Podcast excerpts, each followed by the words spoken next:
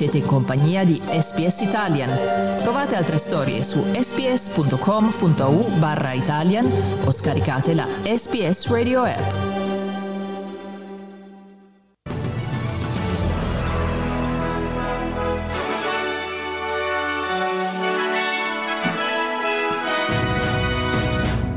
Nella Greater Sydney saranno introdotte misure restrittive per la notte di Capodanno e un paziente in New South Wales che aveva contratto il coronavirus a marzo è morto nei giorni scorsi. Qui Domenico Gentile con News Flash di SPS Italian.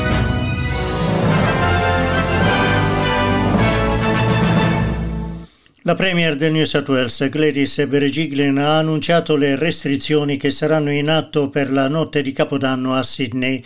Nelle abitazioni private di Greater Sydney saranno consentiti assembramenti fino a un massimo di 10 persone.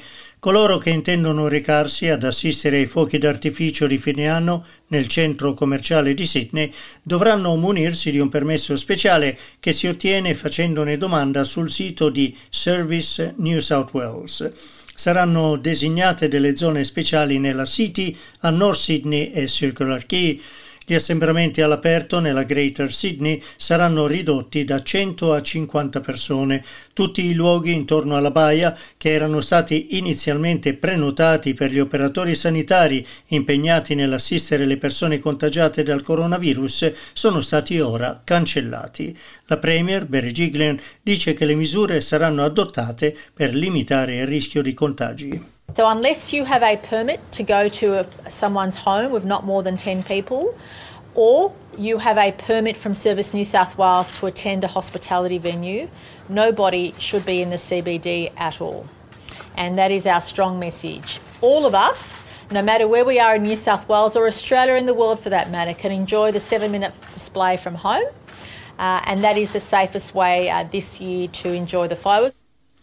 Nelle Northern Beaches saranno permesse, ma con limiti speciali, riunioni con parenti e amici sia per la notte di Capodanno che il primo dell'anno.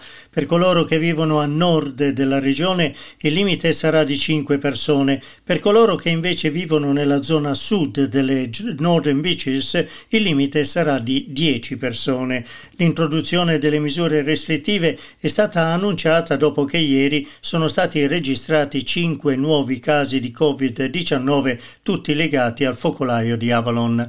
Intanto la ABC riporta che un paziente ultra settantenne che ha contratto il coronavirus a marzo è morto lo scorso 21 dicembre a causa di complicazioni respiratorie causate dal virus. Sale così a 56 il numero di decessi in New South Wales dall'inizio della pandemia.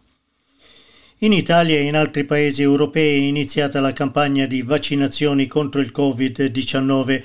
Le prime 130 persone ad essere vaccinate sono medici, infermieri e operatori sociosanitari impegnati in prima linea nel combattere il virus.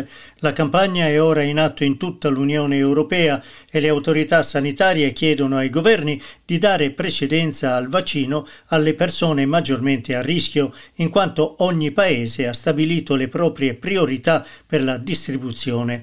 L'Italia dà la precedenza agli operatori sanitari, la Francia agli anziani, mentre la Repubblica Ceca, la Slovacchia e la Grecia ai leader politici.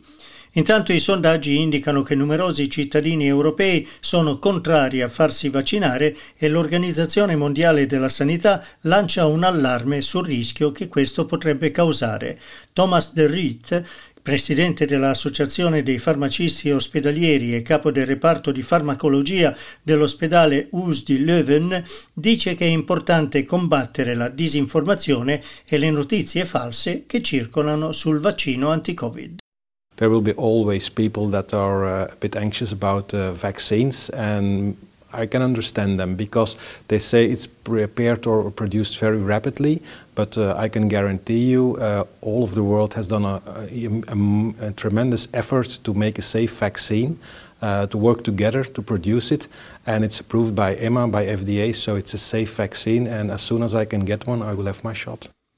Il presidente uscente Donald Trump ha firmato la legge per gli aiuti Covid-19. Le misure economiche del valore di 900 miliardi di dollari erano state approvate a larga maggioranza dal Congresso dopo un accordo bipartisan raggiunto da democratici e repubblicani. Inizialmente Donald Trump aveva posto il veto. Sport questa sera con l'incontro tra Western United e Adelaide United inizia il campionato della A-League. Grazie per aver ascoltato News Flash di SBS Italian.